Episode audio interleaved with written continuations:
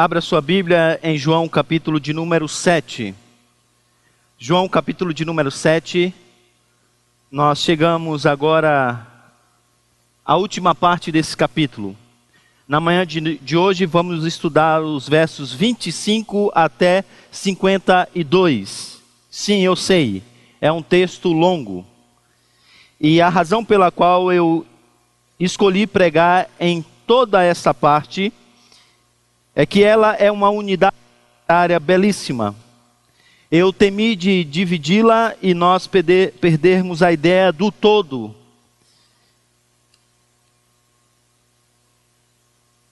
Além disso, alguns desses temas que aqui aparecerão, eles já foram tratados em momentos anteriores, em exposições anteriores, e eles serão tratados novamente à frente. Evidentemente que o problema de pregar em um texto tão longo é que nós vamos ter que lidar com duas coisas. A primeira delas é que a exposição vai seguir um fluxo rápido. Então, na manhã de hoje, você tem que pegar a rapidez da argumentação da mente baiana. Então, não pense hoje como um paulista. Você vai ter que ficar atento, pensar rápido, pegar as coisas no ar. Tudo vai ser muito rápido, rapidamente. É o evangelho de João, mas parecerá o evangelho de Marcos. A segunda questão é que não há como, pregando em tantos versos, termos a profundidade exegética e teológica que o texto vai pedir em alguns momentos. A fim de trabalhar toda a unidade, eu tive que fazer essa escolha. Talvez a gente até volte a, a, a, esse texto e pregue novamente. Quem sabe no próximo domingo façamos isso explorando e indo a fundo algumas questões, se nós entendermos que dá para fazer isso, tá? Mas hoje a gente vai então tentar pegar toda a narrativa. Então abra a sua Bíblia se você ainda não fez, João capítulo 7, vamos ler do 25 até 25 até 52. Preste atenção na história. Então alguns habitantes de Jerusalém começaram a perguntar: Não é este homem que estão procurando matar? Aqui está ele falando publicamente e não lhe dizem uma palavra? Será que as autoridades chegaram à conclusão de que ele realmente é o Cristo? Mas nós sabemos de onde este, de onde é este homem? Quando o Cristo vier, ninguém saberá de onde ele é. Enquanto ensinava no pátio do templo, Jesus exclamou: Sim, vocês me conhecem e sabem de onde sou. Eu não estou aqui por mim mesmo, mas aquele que me enviou é verdadeiro. Vocês não o conhecem, mas eu conheço porque venho da parte dele, e ele me enviou. Então tentaram prendê-lo, mas ninguém lhe pôs a mão, as mãos, porque a sua hora ainda não havia chegado. Assim mesmo, muitos dentre a multidão creram nele e diziam: Quando Cristo vier, fará mais sinais miraculosos do que este homem? Os fariseus ouviram a multidão falando ou sussurrando essas coisas a respeito dele. Então, o chefe dos sacerdotes e os fariseus, agora eles estão unidos, enviaram guardas do templo para, prender, para o prenderem. Disse-lhes Jesus: Estou com vocês apenas por, por pouco tempo e logo irei para aquele que me enviou. Vocês procurarão por mim, mas não me encontrarão. Vocês não podem ir ao lugar onde eu estarei. Os judeus disseram uns para os outros: Aonde pretende ir este homem que não possamos encontrar? Para onde vive o nosso povo espalhado entre os gregos a fim de ensiná-lo? O que ele quis dizer quando falou: Vocês procurarão por mim, mas não me encontrarão, e vocês não podem ir ao lugar onde eu irei.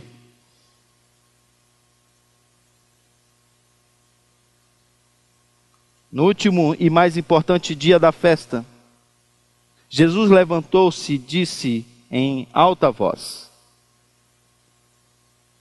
Se alguém tem sede, venha a mim e beba. Quem crê em mim, como diz as Escrituras, do seu interior fluirão rios de água viva. Ele estava se referindo ao Espírito que mais tarde receberiam os que nele crescem. Até então o Espírito não tinha sido dado, pois Jesus ainda não fora glorificado. Ouvindo as suas palavras, alguns dentre, os, dentre o povo disseram, alguns dentre o povo disseram: Certamente este homem é o profeta. Outros disseram: Ele é o Cristo.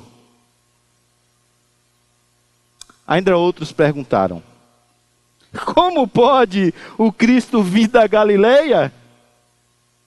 A Escritura não diz que o Cristo virá da descendência de Davi, da cidade de Belém, onde Davi viveu? Assim o povo ficou dividido por causa de Jesus. Alguns queriam prendê-lo, mas ninguém lhes pôs a mão, as mãos. Finalmente, finalmente, os guardas do templo voltaram aos chefes dos sacerdotes e aos fariseus, os quais lhes perguntaram: Por que vocês não o trouxeram? Ninguém jamais falou da maneira como este homem fala, declararam os guardas. Será que vocês também foram enganados? Perguntaram os fariseus. Por acaso alguém das autoridades e dos fariseus creu nele? Não! Mas essa ralé, que nada entende da lei, é maldita. Nicodemos, um deles, que antes tinha procurado Jesus, perguntou-lhes: A nossa lei condena alguém sem primeiro ouvi-lo, para saber o que ele está fazendo? Eles responderam: Também é da Galileia? Verifique e descobrirá que da Galileia não surge profeta. Vamos orar.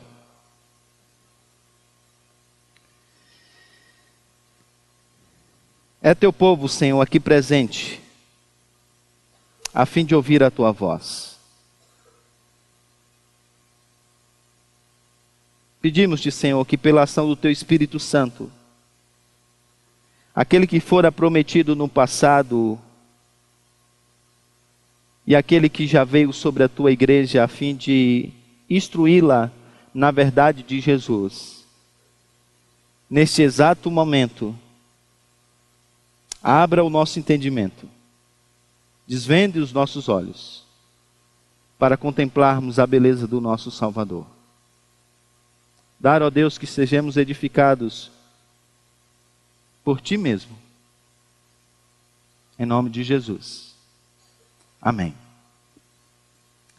Dizem por aí, não sei se é verdade, mas dizem por aí que se você chegar em um seminário, na hora do intervalo, e do cafezinho. E fazer uma pergunta difícil sobre Bíblia ou teologia, normalmente você vai ouvir a resposta de um aluno do primeiro ano, do primeiro semestre.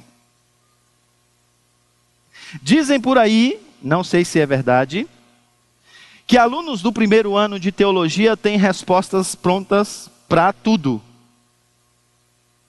Alunos do quarto ano normalmente não têm resposta pronta para quase nada. Normalmente ele vai dizer: hum, esse texto é difícil, há variantes textuais, Essa palavra, ela aparece em outro lugar com outro sentido. É melhor que você procure o professor de exegese. E talvez a explicação porque alunos do primeiro ano normalmente saem à frente na resposta de alguma questão seja um ditado que Calvino gostava muito de usar. A ignorância é atrevida. A ignorância é atrevida. O texto de hoje é um daqueles textos que revelam que, de fato, a ignorância ela é atrevida.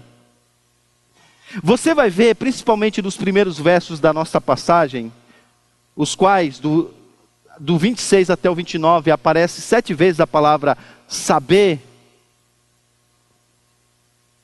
que o povo se levanta dizendo que conhece os pré-requisitos de quem é o Messias? De quem poderia ser o Messias? Assim como eles declaram saber quem de fato é Jesus, a sua origem, a sua pessoa, que se colocam como aqueles que podem analisar os feitos de Jesus. Mas a ignorância é atrevida. Ao longo da narrativa, João vai mostrar que todos os conceitos que eles acham que são profundos sobre a pessoa do Messias, de modo geral, e a pessoa de Cristo, Jesus, não passam de teses baseadas em adágios populares,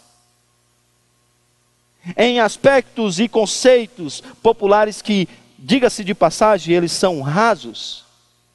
Então João vai fazer o seguinte: vai apresentar essas ideias gerais sobre a pessoas do Messias. E depois ele vai colocar o próprio Jesus explicando sobre essas coisas, a fim de que eles entendam quais são, de fato, os pré-requisitos de alguém que se intitula Cristo. E quem de fato é Jesus? Isto é, o Cristo. Por isso a estrutura do texto ela é assim apresentada. São quatro partes, todo o texto, sendo as três primeiras partes apresentações de ideias sobre Cristo, ideias populares, e verdades escriturísticas sobre a pessoa de Cristo. Três coisas serão ditas. A primeira, Cristo é um homem misterioso. Aqui se tratará da origem de Jesus. Em segundo lugar, Cristo é um profeta poderoso. Aqui se falará sobre a missão de Jesus, versos 30 a 36. Cristo é um rei majestoso. Aqui se tratará da glória de Jesus, verso 37 até 44. E depois, então, ele vai apresentar as reações das pessoas em relação a esse esclarecimento sobre quem é o Cristo. Os versos principais dessas estruturas são 27, 31, 41 e 42. Então, na primeira parte, no primeiro bloco, Cristo é o homem misterioso, onde se tratará da origem de Jesus. A ideia popular é essa: nós sabemos quem é este homem, isto é, Jesus. Quando Cristo vier, ninguém saberá quem ele é. Ele é um ser de origem misteriosa. Jesus vai explicar o que isso significa. Cristo é um profeta poderoso, e aqui se tratará da missão de Jesus. Muito dentre a multidão crerão nele. Creram nele e diziam: quando Cristo vier, fará mais sinais miraculosos do que esse homem. Depois, Cristo é apresentado como sendo um rei majestoso. No entanto, há preconceito para, para com ele, porque não se entende que alguém tão esperado, alguém tão aguardado, poderia vir de Nazaré. Então se diz, essa é mais uma ideia popular, preconceituosa. Ainda outros perguntaram: como pode o Cristo vir da Galileia? A Escritura não diz que Cristo virá da descendência de Davi, da cidade de Belém, onde viveu Davi. E aí, o mais irônico é que tudo o que eles estão dizendo que Cristo não é, Cristo de fato é. Sim, ele é um ser misterioso. Sim, ele é um profeta poderoso. Sim, ele é um rei majestoso. Que sim, veio de Belém, de Davi, da descendência de Davi. E aí isso nos leva ao tema. Eu mudei, não é isso que está aí é, impresso aí. Vou falar sobre isso, mas eu mudei para organizar as ideias. E o que João vai mostrar é que nem sempre o Cristo que nós buscamos é o Cristo que nós precisamos. Porque eles estão desesperadamente buscando um Cristo. Mas um Cristo baseado nas suas necessidades e nas ideias culturais e populares. Mas o Cristo que realmente eles precisam é aquele que vai se revelar a eles. Eles vão crer? É o que veremos. Vamos então à primeira parte. Cristo é um homem misterioso. E aqui a discussão é sobre a origem de Jesus. E os versos são 25 até 29. No verso de número 25, começa, retorna a ideia de, todo o, de toda a narrativa até então. Porque vocês já viram que as pessoas estão buscando Jesus a fim de matá-lo. E agora as pessoas estão vendo Jesus falando publicamente. E eles dizem: peraí, não é esse o homem que as pessoas estão, as autoridades estão procurando para matá-lo? E por que ele está falando aí abertamente e ninguém diz nada? Então, logo uns dizem assim: será então que as autoridades, pelo menos secretamente, olharam as evidências que estão sendo apresentadas e agora concluíram que ele de fato é o Cristo? Antes mesmo da ideia ser, debatida, ela é derrubada assim que é ventilada. Porque alguém diz: não, não, não tem como concluir isso. Porque nós sabemos quem é esse homem. Consegue perceber? Nós o conhecemos. Nós temos pleno conhecimento sobre a sua pessoa. Agora, quando Cristo vier, ah, esse aí nós não sabemos de onde ele vem. Porque havia uma ideia popular que Jesus Cristo que o Cristo, melhor dizendo, o Messias, ele seria uma, uma, um personagem oculto por, por, por bastante tempo. Sim, ele seria de carne e osso, mas ele só apareceria na hora dos efeitos escatológicos da sua obra. E as pessoas estão dizendo: Nós conhecemos esse homem. Na verdade, há muito tempo ele já apareceu em público. E nós sabemos os seus ensinamentos. Então, não pode ser esse Cristo. Aí consegue perceber a ironia? Porque eles dizem que conhecem quem é Jesus e a sua origem, mas eles não conhecem Jesus, nem a sua origem. Na verdade, o fato deles ficarem inculcados com essa ideia de que ele é da Galileia, que ele é um nazareno, e esse preconceito ah, acaba fechando os seus olhos para entender a verdadeira origem de Jesus. Ele é um ser, um homem misterioso? Sim, é. Por quê? Jesus vai dizer, porque ele veio do Pai. Veja o versículo de número 27 quando, é, versículo de número 28, melhor dizendo, Jesus diz: Sim, vocês me conhecem sabem de onde sou. A, a, é, a, tradução aqui é difícil. Há duas possibilidades. possibilidades. Esta é uma que a NVI traduz. Então, dessa maneira, nós temos duas possibilidades. Ou Jesus está reconhecendo ah, um pouco da sanidade deles, ou Jesus está usando de ironia, como entende Calvino. Como se Jesus estivesse dizendo, ah, sim, aham, eu sei, você sabe de quem eu sou, de onde eu vim, sabem sim. Ou se não, é uma outra possibilidade, Jesus então ah, está fazendo essa colocação em forma de pergunta, como se ele estivesse dizendo: Vocês realmente me conhecem? Vocês realmente sabem quem eu sou e de onde eu vim? E aí, se essa é a ideia, então aqui Jesus está questionando as pretensões ou o, o conhecimento dessas pessoas. Bem, de um jeito ou de outro, aqui a ironia está presente. Porque Jesus então está dizendo assim que no final das contas eles demonstram sendo aqueles que conhecem muita coisa da origem de Jesus, mas que na verdade não sabem de nada. Porque eles não sabem que Jesus Cristo é filho de Deus. Lembra do propósito de João? Eu escrevi essas coisas para que vocês creiam que ele é o filho de Deus, o Cristo, e crendo, tendo vi, tenham vida em seu nome. Então eles não sabem a sua origem, que ele de fato é o Cristo. E porque eles não conhecem a Jesus dessa maneira, ele conhece um Jesus que está andando por aí fazendo milagres, multiplicando pães, mas porque eles não conhecem Jesus dessa maneira, eles também não conhecem a Deus. Por isso que Jesus diz que Deus, eles também não conhecem. Então aqui está a ironia. Eles dizem que têm o conhecimento dos pré-requisitos para alguém ser o Messias.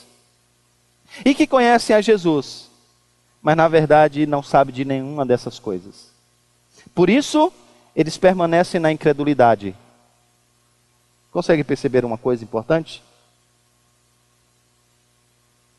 A incredulidade é a razão de muitos dos nossos problemas.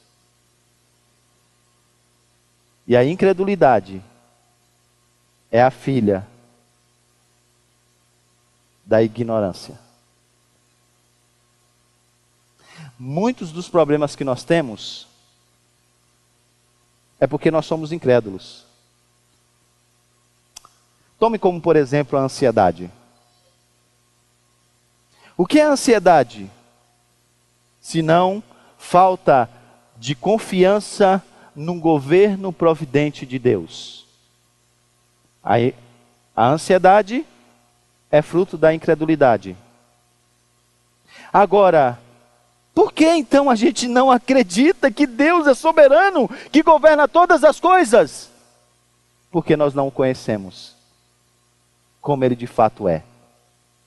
Temos ideias vagas de quem é Jesus, de quem é Deus, mas o nosso conhecimento dele não é profundo. E por essa razão, a gente não crê. E é isso que Jesus está dizendo. Vocês são ignorantes. E é por isso que vocês não creem.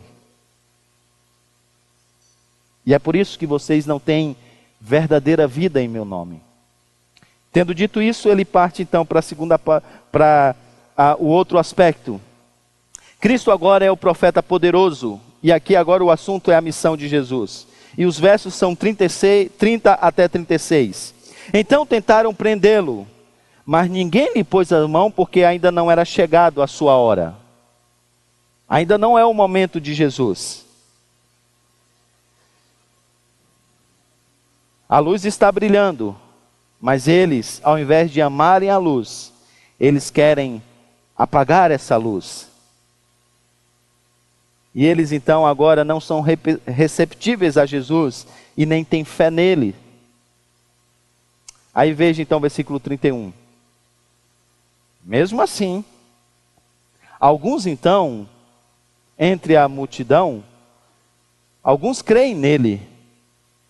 Agora, a seriedade e a profundidade dessa fé não nos é dito por João, é deixado no ar. No entanto, o raciocínio lógico que conduziu esses à crença, sim, é expressada por João, e mais uma vez a gente vê uma daquelas ideias sobre o Messias em Israel. E veja o que ele diz: quando o Cristo vier, fará mais sinais miraculosos do que este homem? A ideia popular é que haveria de vir um grande profeta. E esse profeta, ele seria alguém que faria grandes sinais e maravilhas.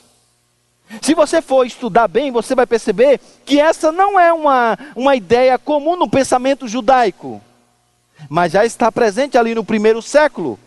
E não é à toa que João, então, agora apresenta essa ideia, porque ela é forte. E na verdade, as multidões estão procurando Jesus, dizendo que ele é o profeta, não no sentido bíblico da palavra. Alguém que é enviado da parte de Deus, consegue perceber a origem? Para poder instruir o povo nas verdades do Senhor, a fim de que esses creiam e tenham vida em seu nome. Mas um homem poderoso, que multiplica pães, que, como Moisés, dá a oportunidade de ter maná 2.0.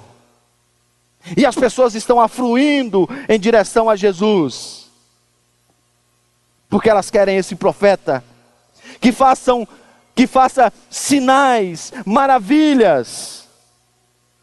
Porque como a nossa geração as pessoas ainda estão buscando milagres, prodígios, coisas existenciais e não relacionamento com Jesus. Eles não querem saber quem é Jesus, eles não querem conhecer a Jesus, eles querem o que Jesus pode oferecer para eles. Seria Jesus esse tipo de Messias? Alguém que vai estar o tempo todo multiplicando pães e peixes, alimentando-os, Consegue perceber que nem sempre o Jesus que nós queremos é o Jesus que nós precisamos? O Cristo que eles querem é, alguém, é um Cristo que traga satisfação às suas necessidades terrenas. O Cristo que Deus envia ao mundo é aquele que vem para fazer, para satisfazer as nossas necessidades mais profundas. Então os fariseus eles ouvem a, a, a, a multidão agora cochichando sobre isso. Essa é a palavra que talvez melhor traduza. E aí então eles se unem, chefes e sacerdotes, sa é, melhor, chefe dos sacerdotes e fariseus, a fim de poder tentar prender a Jesus. É sempre assim, né? Como eu disse na liturgia, quando o assunto é Cristo e o reino de Deus, partidos opostos são unidos por algo em comum: ódio a Jesus e os valores do seu reino. Você vê isso mundo afora. E eles querem prender a Jesus. Imagina um ódio. Aí uma coisa curiosa acontece, porque enquanto João diz que isso já é uma realidade, isto é, eles já estão agora, eles já enviaram esses guardas para prender Jesus. O versículo seguinte diz: Disse-lhes Jesus. Antes de, de entendermos o que ele disse, é importante entender o que está acontecendo. Pense, guardas com ódio no coração, estão se, dirigi se dirigindo para encontrar-se com Jesus. O que, é que você faria? Jesus está lá agora, vai se colocar de pé, vai exclamar, vai falar para todo mundo ouvir e continua a ensinar. Continua a dizer o que o Pai enviou para que ele pudesse dizer. Agora pense, que homem corajoso! Sim. De onde vem a coragem de Jesus? Da fé que ele tem no Pai. Gente, nada vai acontecer com ele enquanto não chegar a hora. Já percebeu quantas vezes eles faz lá o um motim, eles procuram Jesus para prender e aí diz assim, ninguém consegue colocar as mãos nele porque não chegou a hora. E aí envia mais guarda e ninguém consegue colocar a mão nele porque ainda não chegou a hora. E aí a multidão fica brava, furiosa e ninguém consegue colocar as mãos nele porque ainda não chegou a sua hora. Não vai acontecer nada com Jesus até que chegue a sua hora. É por isso que ele não tem medo. É por isso que ele então agora ah, está aqui falando. Essa ação é fruto da sua confiança na providência de Deus. Talvez se fosse eu e você, diante de uma situação dessa, não conseguiríamos nem dormir. Falar em dormir, hein? Noites difíceis tem sido, né? Como temos dormido pouco. Talvez você dormiu bem pouco essa semana. Talvez você já esteja no, no estágio de que precisa de alguma coisa para dormir. Porque a ansiedade é tão grande, a preocupação é tão grande que você já, já não consegue mas aqui está Jesus dizendo: sabe o que? Durma em paz, querido. Durma em paz, querida. Deus continua acordado. Deus cuida do seu povo. Nada acontece com o seu povo enquanto ele não permitir. Vocês sabem que nós tivemos pessoas aqui da nossa própria comunidade que já foram perseguidas. Quando eu ia visitar essas pessoas, eu dizia sempre, eu dizia sempre a mesma coisa. Fique tranquilo, fique tranquila. Confie na providência de Deus. Nada acontece com o seu povo se o Senhor não permitir. Eles tentam prender Jesus, mas eles não conseguem. E é por isso que Jesus tem a coragem que ele tem. Porque ele sabe que só acontecerá alguma coisa quando chegar a sua hora. E quando chegar a sua hora, será ele entregue pelo Pai. Ninguém vai tomá-lo. Não, não. E ele sabe disso. Por isso ele está aqui, tranquilamente, falando e ele diz: Estou com vocês apenas por pouco tempo. Irei para aquele que me enviou, ele fala. O que ele está dizendo é que resta pouco tempo para chegar o momento da cruz. E aí, então, nesse momento da cruz, ele vai então agora voltar para o Pai. Esse é o primeiro passo, como eu disse. E aí então ele diz: Vocês procurarão por mim, mas não me encontrarão. Vocês não podem ir ao lugar onde eu estarei, ele fala. E a ideia aqui é que eles deveriam entender isso. Gente, por que, que o ouro é mais caro do que o ferro? Escassez. Quanto mais escasso é, é, é, escassa é uma coisa, mais valiosa ela, ela se torna. Agora você imagina, você tem um filho de Deus, o Messias, Restam apenas seis meses, provavelmente até a sua morte, e você está correndo atrás dele para comer pão. Tolice. Besteira. É o Filho de Deus. É o Messias. É o profeta. Esqueça pão.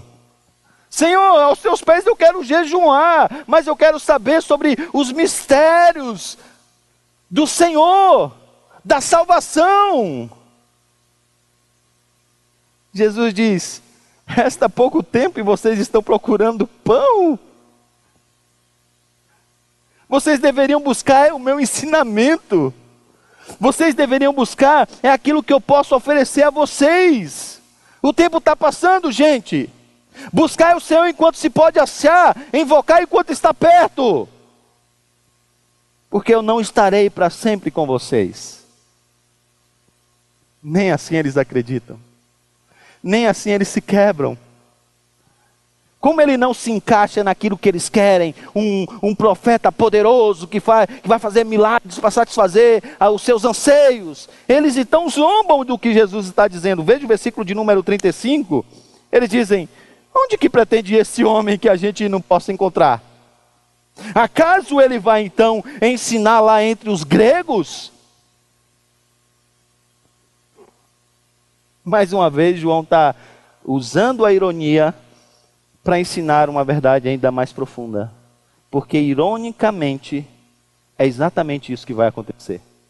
Capítulo 12, versículo de número 20: os gregos vêm e dizem: Nós queremos ver a Jesus. Depois, por meio dos seus discípulos, Jesus vai ser conhecido entre os gregos. Sim, Vocês têm o Messias, o Messias vem de vocês, vocês têm as Escrituras, vocês podem chegar agora às conclusões através do ensinamento dele, através da ação do seu Espírito. Mas vocês estão cegos, o coração de vocês é duro, vocês são incrédulos, porque vocês não o conhecem.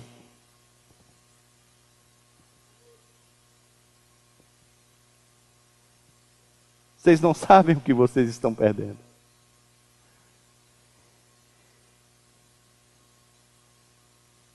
Então, os opositores de Jesus falam mais do que eles imaginam.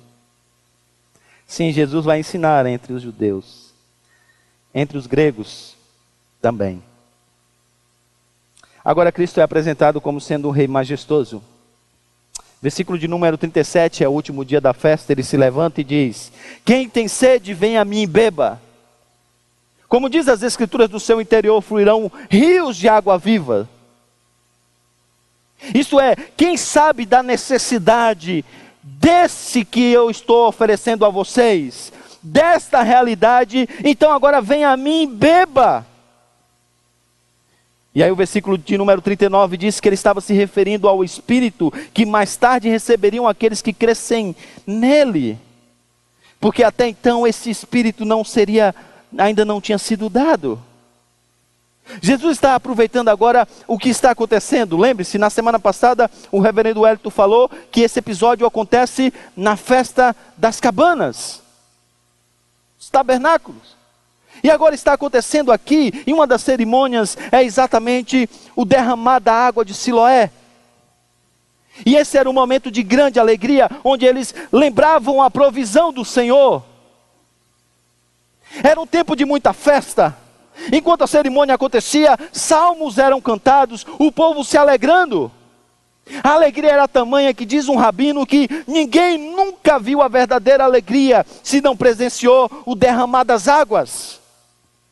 E Jesus agora diz: tudo isso que vocês estão vendo, toda essa representação, ela se cumpre em mim. Eu sou a provisão de Deus, eu sou o rei que veio para prover tudo que vocês precisam para ter vida. É evidente que aqui há um número imenso de textos que eram lidos durante essa festa. Talvez Ezequiel, capítulo de número 47. Mas Neemias, capítulo de número 9, versículo 20. Talvez traga a lembrança aqui pela resposta e a conclusão do povo na, na sequência. Neemias 9, 20 diz: Desde o teu, deste o teu bom espírito para instruí-los não retiveste o teu maná que os alimentava. Lembra da multiplicação que aconteceu há tempos anteriores? E deste-lhe água para matar a sede. Duas coisas são apresentadas aqui: o Espírito que vem para instruir e conduzir a verdade, e agora uma água que é apresentada como sendo essa água que traz satisfação. E Jesus está dizendo que é que essas duas coisas agora estão presentes. E ele diz que essas coisas vão acontecer quando ele for glorificado. Eufemismo para dizer que ele será crucificado. É como se ele estivesse dizendo: Eu estou indo para a cruz. E quando a minha hora chegar, vocês vão ter o Espírito que vai levá-los à instrução.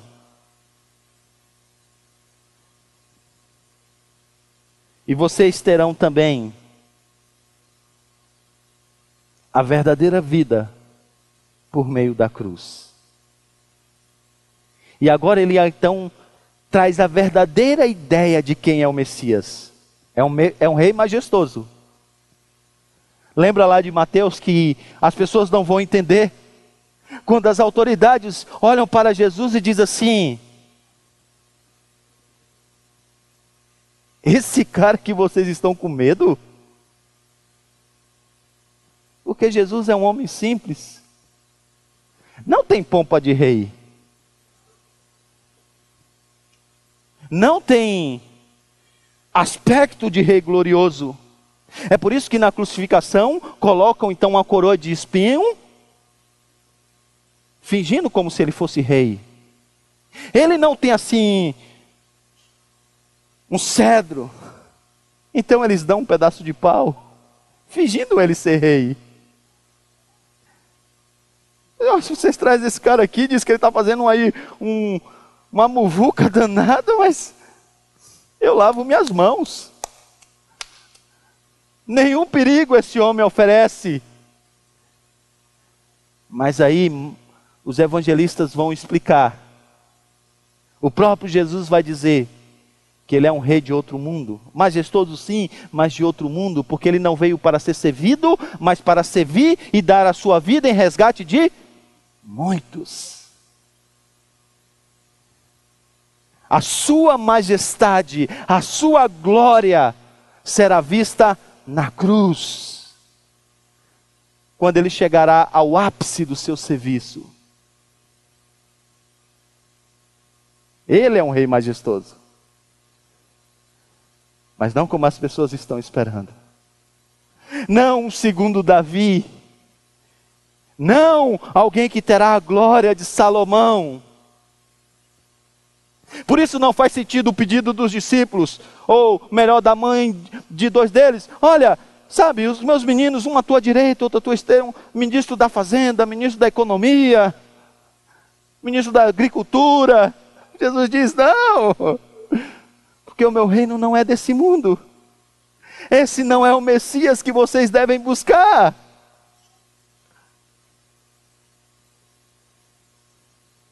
a essa mensagem, perceba as reações. E a melhor maneira de você entender agora as reações é entendendo disputa de pênalti. Em uma disputa de pênalti, normalmente você tem três possibilidades. Você chuta, a bola bate no travessão, na trave, ou o goleiro defende. Chegou perto, mas não foi gol. Você chuta, acerta o ângulo, goleiro sem chance, gol e você chuta e joga lá na torcida. Na linguagem popular, isola. É o que vai acontecer. Porque o primeiro grupo diz assim: ouvindo, é, é, é, ouvindo as suas palavras, versículo de número 40, algum dentre, dentre o povo disseram: certamente é o profeta. Artigo definido. É o profeta lá de Moisés. Mas que profeta é esse? Ainda é essa ideia. Um profeta que vai fazer milagres. Eita, na trave. Quase, mas não foi gol. Chegou perto, mas não concluiu. Aí tem um segundo grupo. E o segundo grupo é: outros disseram, Ele é o Cristo. E agora percebem? Eles estão falando isso publicamente. Anteriormente eles tinham medo porque as autoridades estavam perseguindo todo mundo e eles tinham medo de morrer também. Então eles guardavam. Por isso que a narrativa é tudo sempre sussurrando as coisas. Mensagem para os adolescentes principalmente, né? Também fui adolescente. Às vezes eu tinha vergonha assim de declarar normalmente que Cristo é o Filho de Deus e que eu creio e confessar publicamente. As Bíblias eram pequenininhas, né? Meus colegas gostavam de usar no bolso, porque o pessoal fazia aquela pressão, era meio que careta ser crente. Não precisa se preocupar com isso. Confesse-o publicamente. Não se preocupe com mais nada. Ele vai cuidar do resto. E esses então agora falam abertamente: Ele é o Cristo. Bola no ângulo, né? Ô oh, rapaz, acertou em cheio. Só que João não diz como é que é, mas sabendo o que esse povo está dizendo, você sabe que é uma visão talvez que não seja muito boa de Cristo. Então, aqui a gente não sabe se o gol valeu ou não. Se o goleiro adiantou, se teve paradinha, João deixa em suspense. Aí vem o terceiro grupo, esse joga para longe, né? Porque esse não conclui que ele é o profeta, nem conclui que ele é o Cristo. Eles, ao contrário disso, eles dizem: como pode o Cristo vir da Galileia? E aqui é tudo colocado para que a resposta já seja apresentada, tá? São perguntas retóricas. Então, a leitura seria assim, ó: Pode Cristo vir da Galileia? Não. A Escritura não diz que ele virá da descendência de Davi, da cidade de Belém, onde, Navi, onde Davi viveu? Sim, é claro que sim. Então eles dizem: então ele não pode ser o Cristo. As autoridades não chegaram, olharam as evidências e concluíram que ele é o Cristo. Ele não pode ser o Cristo. Porque ele não é de Belém. Agora você consegue perceber? Antes eles diziam assim, ó, ele não pode ser o Cristo. Ah, por quê? Não, porque ele, a gente sabe de onde ele é. E o Cristo ninguém sabe de onde vem. Ah, tá bom. Agora aqui é outra ideia popular. Não, ele não pode ser o Cristo. Ah, mas por quê? A sua origem. O Cristo tem uma origem. Belém. Peraí. Tem origem ou não tem? É conhecido ou desconhecido? Essa é a confusão. E João faz isso de propósito. Agora, qual a ironia? É que por trás de tudo isso, duvidando de Jesus, eles falam a verdade sobre ele. Porque não é que Cristo é realmente de Belém? Não é que ele é a raiz de Davi? Mas, puxa, como que eles não sabem disso? Como que eles não... é possível que eles não sabem de... a família terrena de Jesus eles não têm conhecimento. Aí João diz: "É, mas é aqueles que dizem assim, olha, nós sabemos, ó, vamos conversar aqui, gente. Eu, a, a gente sabe os pré-requisitos de alguém ter um Messias, então as autoridades não estão enganadas. Ouça o que eu, tô, eu tenho a dizer. Ouça o que eu tenho a dizer. Para ser o Cristo, o Messias, tem que ter isso, tem que ter isso, tem que ter isso. Nós sabemos disso. Esse homem não é o Messias, porque nós conhecemos. Aí João diz: só que não.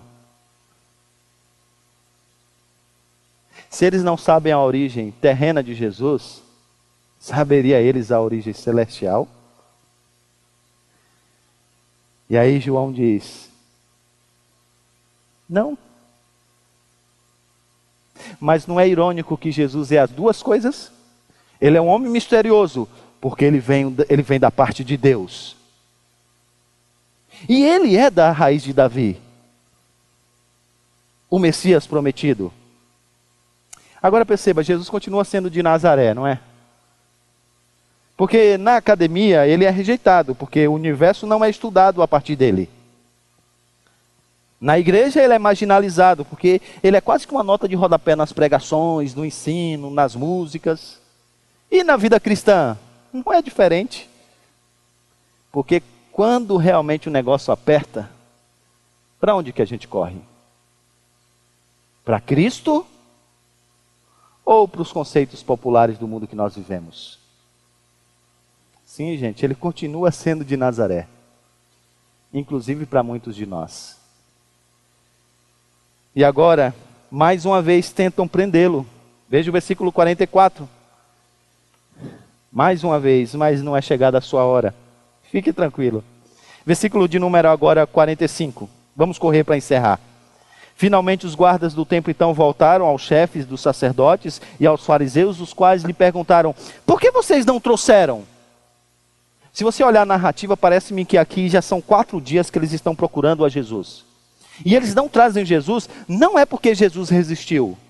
E nem porque a multidão falou: não, não, não, ninguém põe a mão no nosso Cristo. Porque a multidão também quer prendê-lo. Agora, olha só a resposta.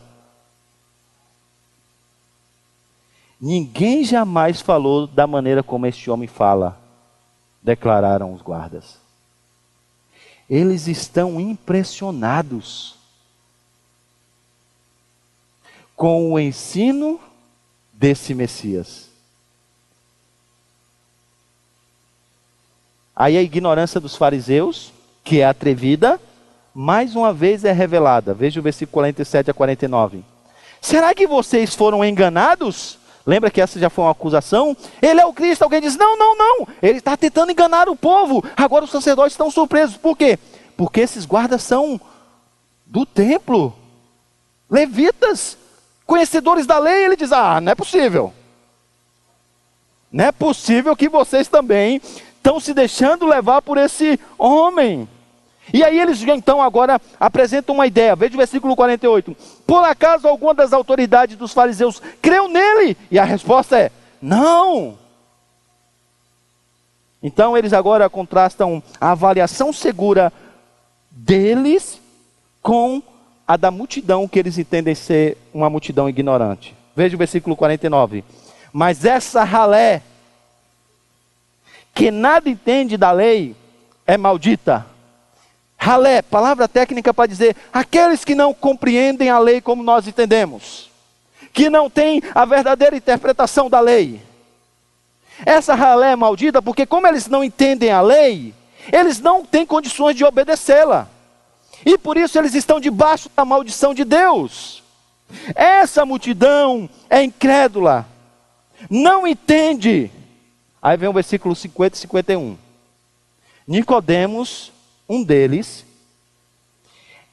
que antes tinham procurado a Jesus, lembra dele, capítulo de número 3? Perguntou-lhes: A nossa lei condena alguém sem primeiro ouvi-lo para saber o que está fazendo? Eita! Agora o negócio ficou bravo, né? Porque eles estão dizendo: Sarralé não entende nada de lei. Quem entende? Tá bom, qual é o plano? Vamos matá-lo. Espera aí. Mas o princípio básico da lei, em um julgamento como vocês estão apresentando, é que ele precisa ser ouvido.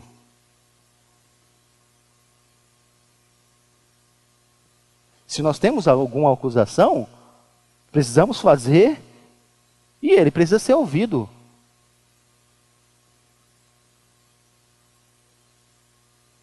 E aí eles então agora olham e diz: que falar, né? Quando você não tem argumento, você apela. E é o versículo 52. Porque eles dizem assim: veja o verso 52. Eles responderam: Você também é da Galileia? Você também é, é, um, é de lá? Eu faço um desafio. Vá, verifique, pesquise e descobrirá se da Galiléia surge algum profeta. E o artigo aqui, apesar da NVI traduzir, trazer a nota aí, um artigo definido, o profeta é no singular mesmo. Porque a ideia é o seguinte: existe algum profeta que pode surgir de lá? Que ignorância, hein? Aí um, um, estudioso disse assim: ah, de fato, né? Jonas, Oséias, Naum, possivelmente Elias, Eliseu, Amós, eram tudo da Galileia. Que conhecedores da lei, hein? Aí o texto então vai encerrando, e aqui é que você precisa entender. Nicodemos, ao contrário desses, ele está empreendendo uma busca uma investigação por Jesus que está dentro do plano de Deus. Isto é, descobrir quem ele é e o que ele está fazendo. Descobrir quem ele é à luz do que ele está fazendo. Lá no capítulo de número 3, versículo 2, é dito assim: Mestre, sabemos que ensinas da parte de Deus, pois ninguém pode realizar os sinais miraculosos que está fazendo se Deus não estiver contigo. Os seus sinais apontam para a sua origem, que você é enviado da parte de Deus. João deixa o negócio no ar. A gente não sabe que horas a ficha vai cair para Nicodemos. É possível que isso aconteça lá no, no final da história. Mas João quer, quer que a gente entenda que ele está no caminho certo. Isto é, buscar a Jesus de acordo com a revelação, a fim não de se voltar contra ele, mas voltar-se para ele. Crer que ele é o Filho de Deus, aquele que é enviado da parte de Deus, crê que ele é o Messias, o grande profeta, e crendo, tem a vida em seu nome. Porque o Jesus que nós precisamos nem sempre é o Jesus que nós queremos. E a pergunta final é: qual é o Jesus que você está buscando? Você vem domingo após domingo aqui, em busca de um Jesus, dentro desse conceito popular, que veio para te fazer o rei, porque você também é filho do rei, que veio para te dar pão, prosperidade, ou você procura alguém a quem você quer se relacionar, se submeter obedecer, amar e adorar.